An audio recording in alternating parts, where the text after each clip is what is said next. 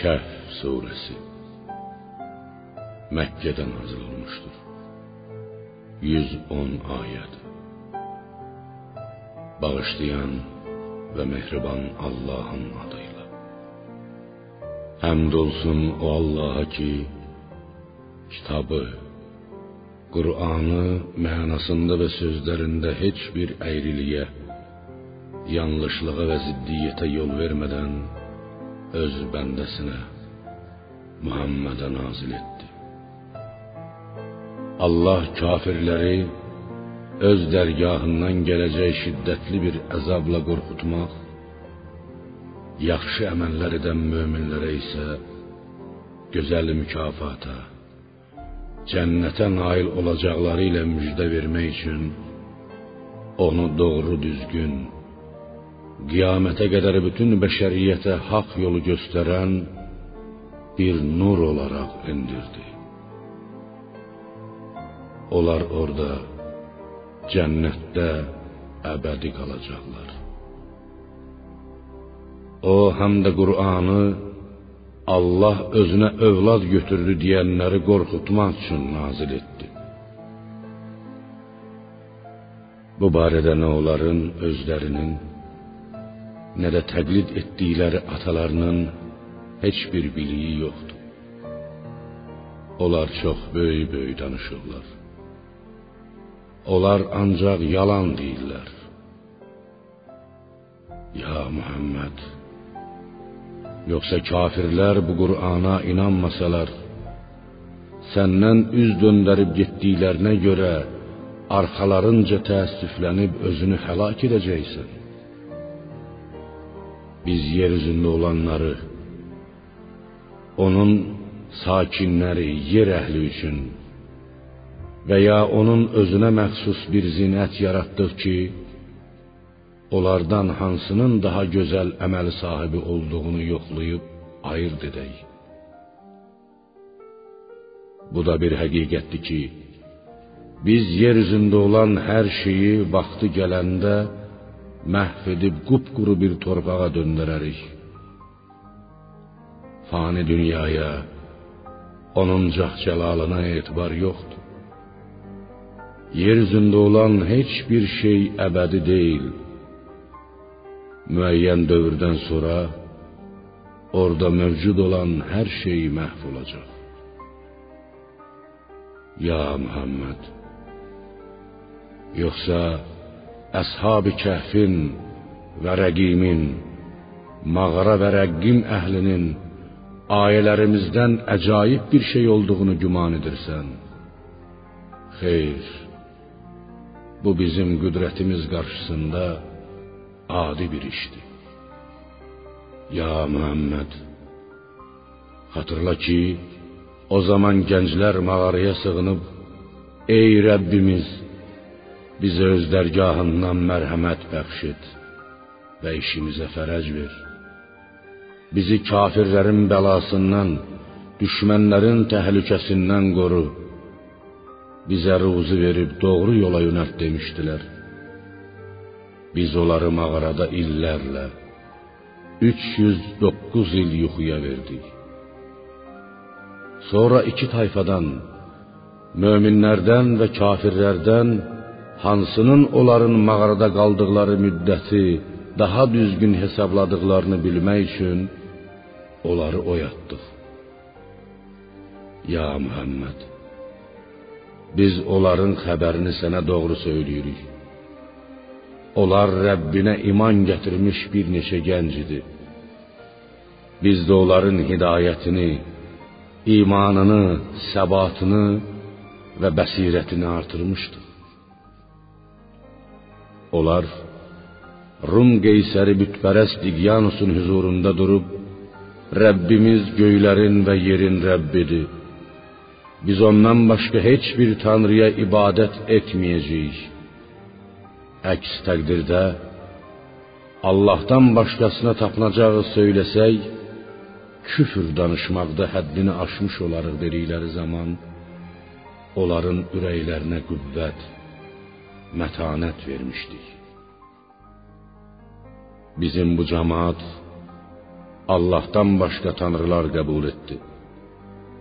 Elə isə onlar öz tanrıları barəsində bütlərə ibadət etməyin düzgün olması haqqında bir dəlil gətirməli deyillərmi?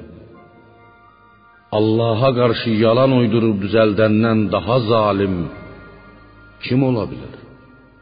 Gənclərin başçısı yaşca böyüyü təmlixa yoldaşlarına belə demişdi.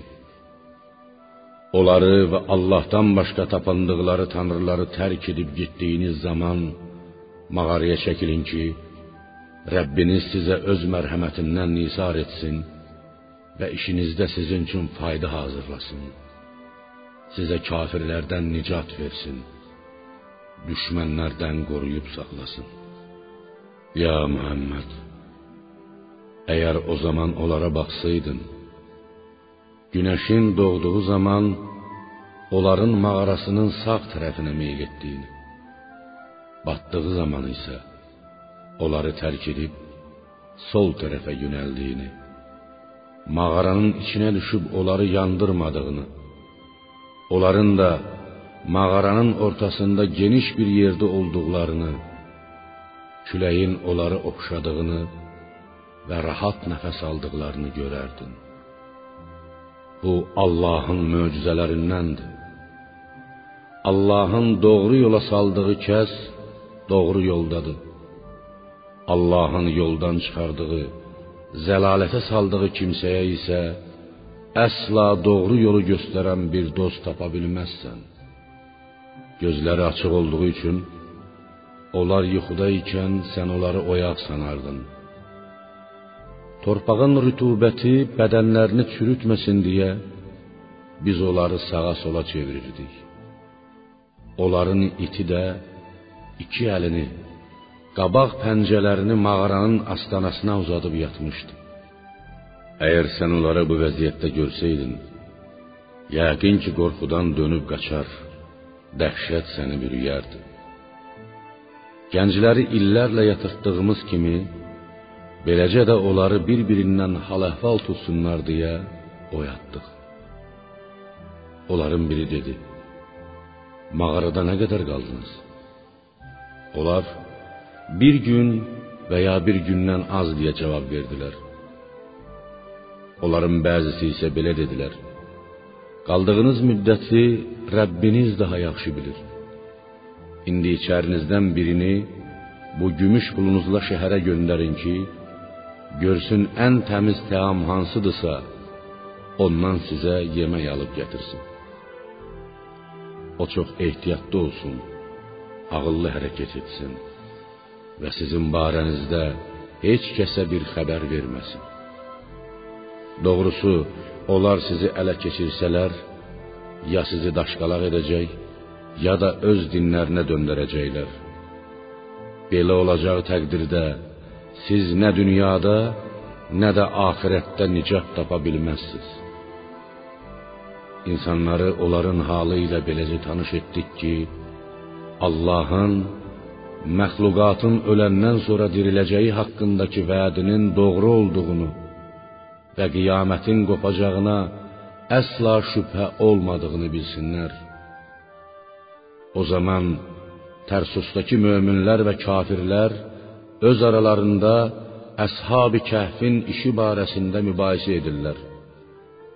Nəhayət Əshab-ı Kəhf öldükdən sonra kafirlər dedilər: Onların üstündə bir bina tikin.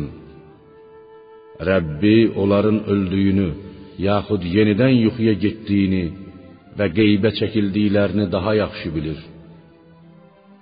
Onların haqqındakı mübahisədə qalib gələnlər möminlər isə onların məzarı üstündə Allaha ibadət etmək məqsədi ilə bir məscid tikəcəyik dedilər.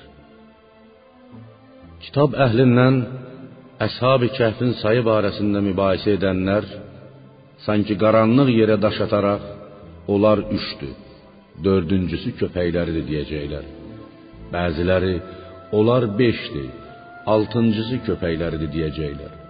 Digərləri isə onlar yeddidir, səkkizincisi köpəklərdir söyləyəcəklər. Ya Muhammed, de, onların sayını Rəbbim daha yaxşı bilir. İnsanlardan isə bunu bilən çox azdır. Ya Rəsulum, Əshab-ı Kəhf barəsində yalnız sənə açıq-aşkar nazil olan ayələrə əsaslanıb onlarla mübahisə et.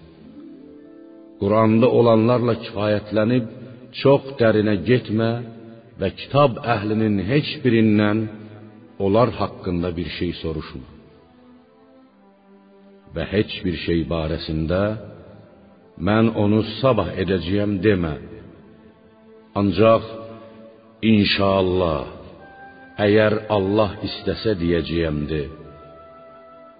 İnşallah deməyi unutduğun zaman Rəbbini yada salıb ola bilsin ki, Rəbbim məni bundan Əshab-ı Kəhfin əhvalatına dair xəbərlərdən haqqa daha yaxın olan bir yola yönəltsin.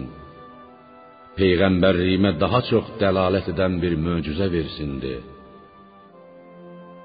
Onlar mağarada 309 il qaldılar. Ya Muhammed, de, onların nə qədər qaldıqlarını Allah daha yaxşı bilir. Göylərin və yerin qeybini bilmək ancaq ona məxsusdur. O hər şeyi necə gözəl görür, necə də yaxşı eşidir. Onların yer və göy əhlinin Allahdan başqa heç bir hamisi yoxdur. O heç kəsi öz hökmünə, səltənətinə şərik etməz. Çünki Allahın heç bir şərikə ehtiyacı yoxdur. Rəbbinin kitabından sənə vəhy yolunanı oxu. Onun sözlərini heç kəs dəyişdirə bilməz. Allahdan başqa heç bir sığınacaq tapa bilməzsən. Səhər axşam Rəbbinin rizasını diləyərək ona ibadət edənlərlə birlikdə özünü səbirlə apar. Nəfsini qoru. Fani dünyanın bərbəzəyini arzu edib nəzərlərini onlardan, yoxsul möminlərdən çevirmə. Qəlbini bizi xatırlamaqdan qafil etdiyimiz nəfsinin istəklərinə uyan və hər işində ifrata varan bir kimsəyə itaət etmə və de: Haqq Rəbbinizdəndir. Kim istəyir inansın, kim də istəyir inanmasın. Biz zalimlər üçün elə bir atəş hazırlamışıq ki, onun pərdələri, dumanları onları bürüyəcəkdir. Onlar imdad istədikdə onlara qətran, yaxud yaradan axan irin qan kimi üzlərini büryan edən bir su ilə kömək ediləcəkdir. O nə pis içki, o cəhənnəm necə də pis məskəndir. İman gətirib yaxşı əməllər edənlərə gəldikdə isə biz o cür yaxşı işlər görənlərin mükafatını zayi etmərik. Onları ağacları altından çaylar axan ədin cənnətləri gözləyir. Onlar orada taxtlara söykənərək qızıl bilərziklərlə bəzənəcək, altın qolbaqlar taxacaq, nazik və qalın ipəkdən yaşıl paltarlar geyəcəklər. O nə gözəl mükafat, o cənnət necə də gözəl məkandır. Onlara biri mömin, digəri kafir olan iki adamı misal gətir. Onların birinə, kafirə, iki üzüm bağı verib, onları xurmalıqlarla əhatə etdik və aralarında əkin saldıq. O bağların hər ikisi öz barını verdi və bu bardan heç bir şey əskilmədi. Biz də onların arasından bir irmaq axıtdıq. Bu adamın başqa sərvəti, gəliri də var idi. O öz yoxsul mömin yoldaşı ilə söhbət edərkən təkəbbürlə ona dedi: Mən səndən daha dövlətli və əşirətcə, qəbilə, qohum, əqrəba, övlad, qulluqçu və sair cəhətdən daha qüvvətliyəm. O küfrə düşdüyü üçün özünə zülm etdiyi halda bağına girib dedi: bu bağın nə vaxtsa yox olacağını güman etmirəm. Qiyamətin də qopacağını zənn etmirəm. Əgər dediyim kimi dirilib Rəbbimin huzuruna qaytarılsam, özümə bundan da yaxşı bir məskən taparam. Onunla söhbət edən mömin yoldaşı isə belə dedi: Əvvəlcə səni baban Adəmi torpaqdan, sonra bir qətrə sudan yaratmış. Daha sonra səni adam şəklinə, insan qiyafəsinə salmış Allahı inkarmı edirsən? Lakin mən inanaraq deyirəm ki, Allah mənim Rəbbimdir və mən heç kəsi Rəbbimə şərik qoşmaram. Bağına girdiyi zaman barı maşallah Allahın istədiyi kimi oldu. Qüvvət və qüdrət yalnız Allaha məxsusdur deyəydim. Əgər məni özündən daha az mal dövlət və övlad sahibi görürsənsə, ola bilsin ki, Rəbbim mənə sənin bağından daha yaxşısını versin və sənin bağına göydən bir bəla endirsin ki, o hamar, sürüşkən, ayaq basılası mümkün olmayan, heç bir şey bitməyən qupquru bir yer olsun. Yaxud suyu tamamilə çəkilib getsin və bir də onu əsla axtarıb tapa bilməyəsən. Beləliklə, gecə göydən gələn bir ildırım vasitəsilə onun bağının meyvəsi, bütün var dövləti tələf edildi. Səhər o kafir bağa gəldiyi zaman onu bu vəziyyətdə görüb, bağa qoyduğu xərcə görə peşmançılıqdan əllərini ovuşdurmağa başladı. Bağın talvarları yerə çöküb viran qalmışdı. O qarşısındakı mənzərəyə baxaraq Kaş Rəbbimə heç kəsi şərik qoşmayaydım deyirdi. Allahdan başqa ona yardım edə biləcək kəslər yox idi və o da özü özünə kömək edə biləcək bir halda değildi. Belə bir vəziyyətdə kömək göstərmək və ya hökm ancaq haqq olan Allaha məxsusdur. Mükafat verməkdə də, aqibət qismət etməkdə də ən xeyirlisi odur. Ya Muhammed, səndən yoxsulları öz məclisindən qovmağı tələb edən təkəbbür sahiblərinə bu dünyanı misal çək. Bu dünya göydən yağdırdığımız yağmura bənzər. Yerdəki bitkilər onunla qarışıb onu içib yetişər, sonra isə dönüb küləyin sovurduğu quru çörçöp olar. Allah hər şeyə qadirdir. Bəzi adamların fəxr etdiyi mal, dövlət, oğul, uşaq bu dünyanın bərbəzəyidir. Əbədi qalan yaxşı əməllər isə Rəbbinin yanında həm savab, həm də Allahın mərhəmətinə ümid etibarı ilə daha xeyirlidir. O gün qiyamət günü dağları yerindən qoparıb hərəkətə gətirəcəyik. O vaxt yeri dümdüz görəcəksən. Möminləri və kafirləri bir yerə toplayacaq, onların heç birini kənarda qoymayacağıq. Onlar Rəbbinin huzuruna cərgə-cərgə, səp-səp gətiriləcəklər.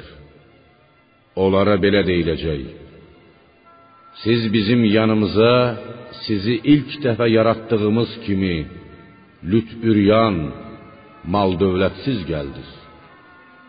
Lakin siz elə güman edirdiniz ki, biz sizə verdiyimiz vədi öləndən sonra diriləcəyinizi yerinə yetirməyəcəyik.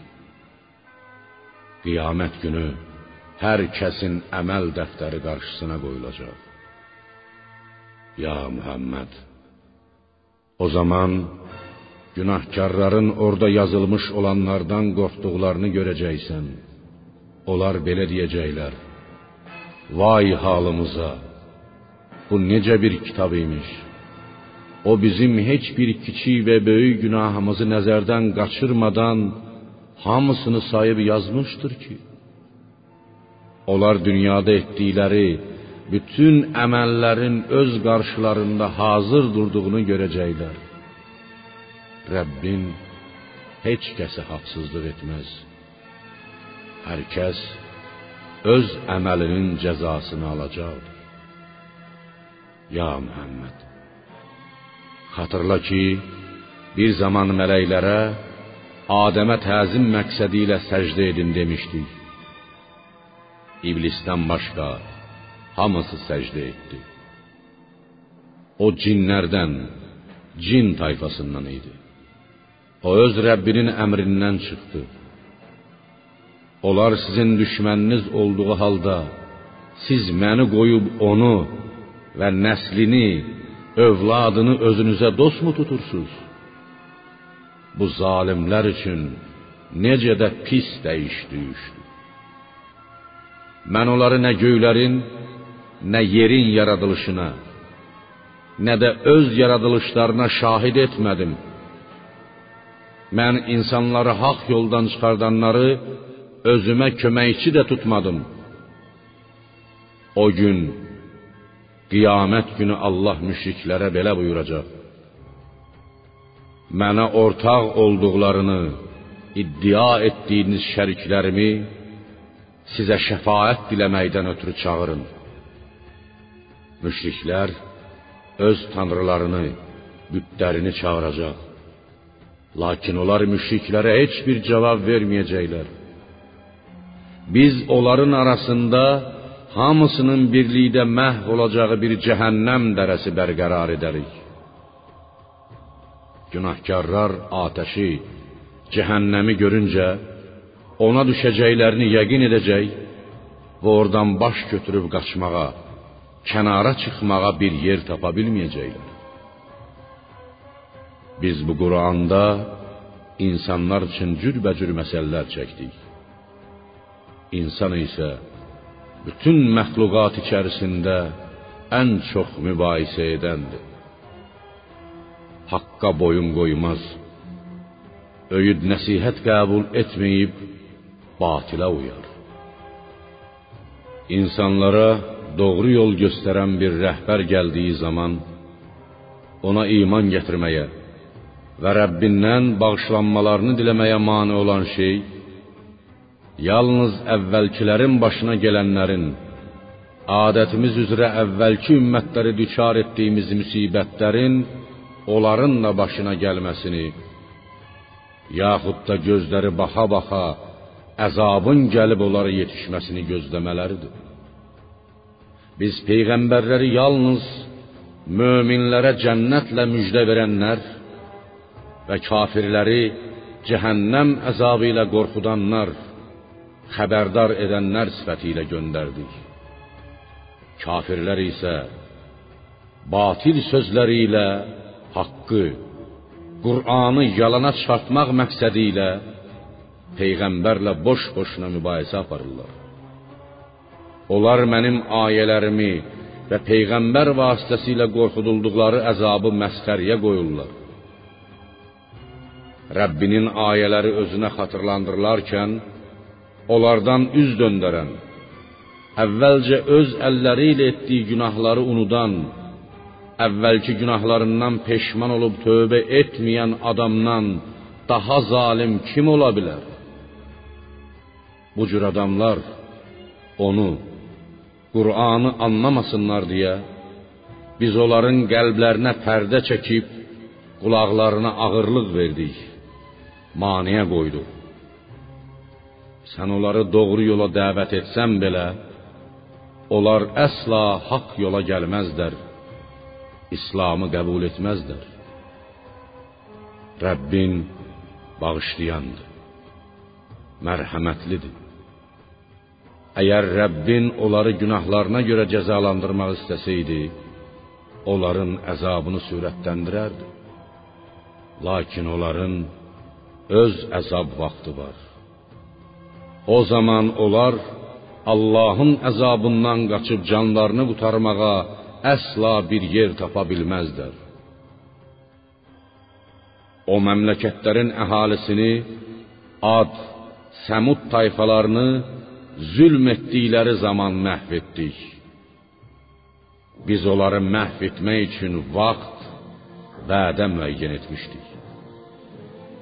Ya Muhammed, yadına sal ki, bir zaman Musa öz gənc dostuna, xidmətində olan Yuşa ibn Nuna belə demişdi: Mən Xızırla görüşmək üçün iki dənizin qovuşduğu yerə çatmayınca və uzun müddət gəzib dolanmayınca bu səfərdən geri dönməyəcəyəm. Onlar iki dənizin qovuşduğu yerə gəlib çatdıqda yeməyə götürdükləri balığı unutmuşdular. Balıq isə dirilib suya atılmış, dənizdə bir yarğana tərəf üz tutmuşdu. Onlar iki dənizin qovuşduğu yerdən keçib getdikləri zaman Musa gənc dostuna dedi: "Nahar yeməyimizi gətir. Bu səfərimiz bizi lap əldən saldı." O isə: "Görürsənmi? Biz həmin yerdə qayanın yanında gizləndiyimiz zaman mən balığı unutdum. Doğrusu, onu xatırlamağı mənə yalnız şeytan unutdurdu. Balıq dirilib əcaib bir şəkildə dənizə yollanmışdır deyə cavab verdi. Musa: "Elə istədiyimiz də, axtardığımız da budur." Və onlar öz ləpirlərinin izinə düşüb gəldikləri yolla geri iki dənizin qovuşduğu yerə qayıtdılar. Musa və Yuşa orada öz dərgahımızdan mərhəmət, peyğəmbərlik və vəhy, yaxud ilham və kəramət əta etdiyimiz və öz tərəfimizdən elm, qeybə dair bəzi biliklər öyrətdiyimiz bəndələrimizdən birini, Xızırı tapdılar. Musa ondan soruşdu: Öyrədildiyin doğru yolu göstərən elmdən mənə öyrətmək şərti ilə sənə tabe olunmu? Xızır belə cavab verdi: Sən mənimlə bir yerdə olsan, görəcəyim işlərə əsla dözə bilməzsən. Sənin onlara səbrin çatmaz. Çünki mən batini elmlə iş görürəm.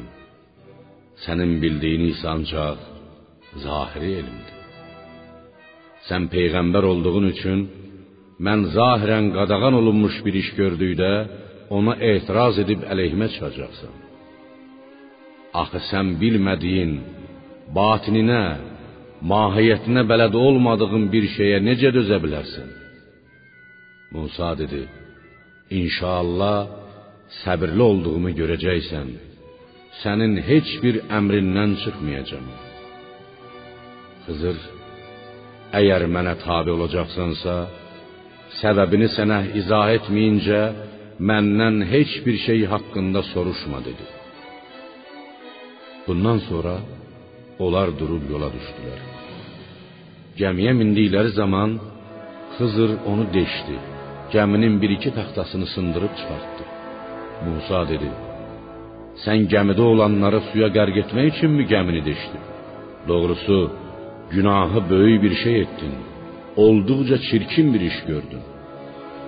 Xızır belə cavab verdi: Sənə demədimmi ki, mənimlə bir yerdə olanda görəcəyim işlərə əsla dözə bilməzsən?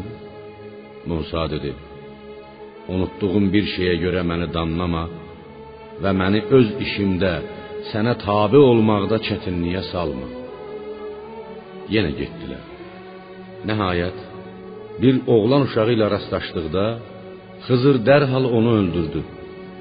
Musa dedi: Heç bir günah iş tutmayan, buna görə də qisasa layiq olmayan pak, məsum bir cana mı qıydın? Doğrudan da çox pis bir şey etdin. Çox pis bir iş gördün.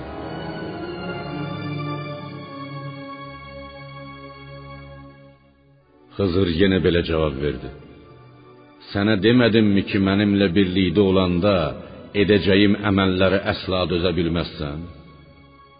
Musa dedi: Əgər bundan sonra səndən bir şey barəsində xəbər alsam, bir daha mənimlə yoldaşlıq etmə. Hərəkətlərinə etiraz etdiyim, səni qınadığım üçün sən artıq mənim tərəfimdən üzürlüsən.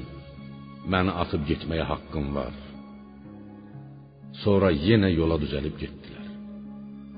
Axırda bir məmləkət əhlinə yetişib onlardan yeməyə bir şey istədilər. əhali onlara qonaq etmək, Musaya və Xızıra yemək vermək istəmədi. Onlar orada yıxılmaq, uçulmaq üzrə olan bir divar gördülər. Xızır onu düzəltdi.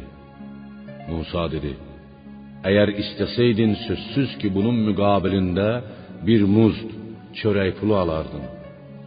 Xızır dedi: "Bu artıq mənimlə sənin aranda ayrılıq vaxtıdır." Zahirən naməqbul olduğunu gördüyün üçün dözə bilmədiyin şeylərin yozumunu, batinini, iç üzünü sənə xəbər verəcəyəm. Belə ki, gəmi dənizdə çalışıb vuruşan bir dəstə yoxsula mənsub idi. Mən onu xarab etmək istədim. Çünki həmin adamların arasında, yaxud qabağında hər bir saz gəmini zorla ələ keçirən bir padşah var idi. Oğlana gəldikdə, onun ata-anası mömin kimsələr idi. Mən onun alnına baxıb gördüm ki, həddi buluğa yetişəndə kafir olacaq. Buna görə də biz onun böyüyəndə ata-anasını da öz arxasınca azğınlığa və küfrə sürükləməsindən qorxduq. Və Rəbbinin onun əvəzində onlara daha təmiz və ata-anasına qarşı daha mərhəmətli olan başqa bir övlad verməsini istədik. Divara gəldikdə isə o şəhərdə olan iki yetim oğlanın idi. Altında onlara çatası bir xəzinə vardı. Onların atası əməli salih bir adam idi. Rəbbin onların hədd-buluğa çatmalarını və Rəbbindən bir mərhəmət olaraq öz xəzinələrini tapıb çıxartmalarını istədi. Ya Musa, mən bunları öz özümdən etmədim. Yalnız Allahın əmrini yerinə yetirdim. Sənin səbr edib dözə bilmədiyin yozumu, batini mənası budur. Ya Muhammed, səndən Zülqərneyn barəsində soruşarlar. De, onun barəsində sizə bir hekayət, bəzi xəbərlər söyləyəcəyəm. Biz onu yer üzərində möhkəmləndirib qüvvətləndirdik və hər şey verdik. Hər şeyin yolunu ona öyrətdik. O məğribə çatmaq üçün yola çıxdı. Tövbə qapısı məğribdə olduğuna görə səfərini oradan başladı. Nəhayət günəşin batdığı yerə gəlib çatdıqda onu qara palçıqlı bir çeşmədə, lehməli bir suda batan gördü. O çeşmənin yanında Allahı tanımayan kafir bir tayfa da gördü. Biz ona belə buyurduq: Ya Zülqərneyn, sən onlara imana gəlməsələr əzab da verə bilərsən, haqq yoluna dəvət edib onlarla yaxşı rəftar da edə bilərsən. O belə cavab verdi: Zülm küfr edənə əzab verəcəyik. Sonra o Rəbbinin huzuruna qaytarılacaq. Rəbbi də ona cəhənnəmdə görünməmiş bir əzab verəcəkdir. İman gətirib yaxşı iş görənləri isə ən gözəl mükafat cənnət gözləyir. Biz ona asan bir şey əmr edəcəyik. Onu Allaha yaxınlaşdırmaq üçün bacardığımız hər bir şeyi, oruc, namaz, zəkat, cihad və sair öyrədəcək. Gücü çatmayan bir işi isə görməyə vadar etməyəcəyik. Sonra o başqa bir yola, məşriqə tərəf üz tutub getdi. Nəhayət günəşin çıxdığı yerə çatdıqda onu bir qövm üzərinə doğan gördü ki, onlardan ötürü ona günəşə qarşı heç bir sipər yaratmamışdı. Yalnız günəşin özü onlar üçün sipər idi. Zülqərneynin qüdrət və səltənəti, səyahəti belə idi. Biz hələ onun yanında daha nələr olduğunu da bilirik. Zülqərneynin qüdrətini, nə qədər əskərlə səfərə çıxdığını Allahdan başqa heç kəs dəqiq bilməz. Daha sonra o Zülqərneyn başqa bir yola, cənubdan şimala üz tutub getdi. Nəhayət sədd salmış olduğu Azərbaycandakı yaxud Türkistanda Yəcuc Məcuc tayfaları yaşayan ərazidəki iki dağ arasına gəlib çatdıqda, onların ön tərəfində az qala söz anlamayan, yaxud danışıqları çox çətin başa düşülən bir tayfa gördü. Onlar tərcüməçi vasitəsilə dedilər: Ey Zülqərneyn, Yəcuc Məcuc tayfaları bu ərazidə fitnə fəsad törədirlər. Bizimlə onlar arasında bir sədd çəkmək üçün sənə müəyyən məbləğ yaxud xərac versək olarmı? O Zülqərneyn dedi: Rəbbimin mənə verdiyi qüdrət və sərvət sizin mənə verəcəyiniz məbləğdən daha yaxşıdır. Gəlin öz qüvvənizlə Bənna, Fəhlə, Dülgər və sair mənə kömək edin. Mən də sizinlə onlar arasında möhkəm bir sədd düzəldim. Mənə dəmir parçaları gətirin. Onlar gətirdilər. O Zülqərneyn iki dağın arasını dəmir parçaları ilə doldurub bərabərləşdirən kimi körükləri üfürün dedi. Onlar körükləri üfürdülər. Zülqərneyn dəmiri od halına salınca mənə ərimiş mis gətirin. Onun üstünə tökün dedi. Dəmir və mis bir-birinə qarışdı. Ərimiş mis divarın dəliklərini doldurdu və beləliklə möhkəm bir sədd əmələ gəldi. Yəcuc-Məcuc tayfaları artıq nə səddi aşa bildilər, nə də onu dəlib keçə bildilər. O Zülqərneyn dedi: Bu sədd Rəbbimdən bəxş edilən bir mərhəmətdir. Rəbbimin təyin etdiyi vaxt qiyamətə yaxın Yəcuc-Məcuc tayfalarının dünyanı bürüyəcəyi zaman gəldikdə isə onu yerlə yeksan, dümdüz edəcəkdir. Rəbbimin vədi haqq. Allahın buyurduğu hər bir şey, o cümlədən Zülqərneyn səddinin dağılması, Yəcuc-Məcuc tayfalarının yer üzünün hər tərəfinə səpələnməsi, orada fitnə fəsad törətməsi, nəhayət bir cür həşarat tərəfindən məhv edilməsi mütləq baş verəcəkdir. O gün həddindən artıq çox olduqlarına görə onları, yaxud bütün insanları başlı başına buraxarıq. Belə ki, onlar dalğalar kimi bir-birinə qarışarlar. Heyrət onları bürüyər, özlərini itirib nə etdiklərini bilməzlər. Sur çalınan kimi onların məxluqatın hamısını bir yerə cəm edərik. O gün biz cəhənnəmi gətirib kafirlərə əyanən göstərərik. O kəslərə ki, gözləri məni anmaqdan qapalı, pərdəli idi və eşitməyə də qadir deyildilər. Onlar Qur'anın ülviyyətini, mənim ayələrimi, qüdrətimə dəlalət edən əlamətləri görmür, öyüd nəsihətlərimi də eşitmirdilər. Kafirlər məni qoyub qullarımı, mələkləri, Üzeyri, İsanı və başqalarını özlərinə dost, hami edəcəklərini mi güman edirlər? Xeyr, onlar bəndələrini mənim əzabımdan əsla qutara bilməzlər. Biz cəhənnəmi kafirlər üçün mənzil hazırlamışıq. Ya Muhammed, de, sizə əməlləri baxımından axirətdə ən çox ziyana uğrayanlar barəsində xəbər verimmi? O kəslər ki, onların dünyadakı zəhməti boşa getmişdir. Halbuki onlar yaxşı işlər gördüklərini və bunun müqabilində mükafata nail olacaqlarını zənn edirlər. Onlar o kəslərdir ki, Rəbbinin ayələrini və onunla qarşılaşacaqlarını qiyamət günü dirilib haqq hesab üçün onun huzurunda duracaqlarını inkar etdilər. Bununla da onların bütün əməlləri puça çıxdı. Buna görə də biz qiyamət günü onlar üçün bir daş tərəzi qurmayacağıq. Küfr etdiklərinə, ayələrimi və peyğəmbərlərimi məsxəriyə qoyduqlarına görə budur onların cəzası. Cəhənnəm. İman gətirib yaxşı işlər görənlərin mənzili isə Firdos cənnətləri olacaq. Onlar orada, o cənnətlərdə əbədi qalıb oradan ayrılmaq, başqa yerə getmək istəməyəcəklər.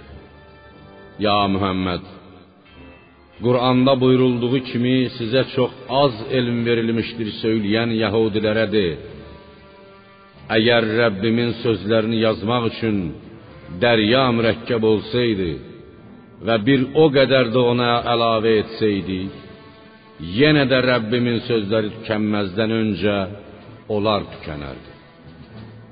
De: Mən də sizin kimi ancaq bir insanam. Mənə vəhy olunur ki, sizin tanrınız yalnız bir olan Allahdır. Kim Rəbbi ilə qarşılaşacağına, qiyamət günü dirilib haqq hesab üçün Allahın huzurunda duracağına ümid bəsləyirsə, yaxud qiyamətdən qorxursa, yaxşı iş görsün və Rəbbinə etdiyi ibadətə heç kəsi şərik qoşmasın.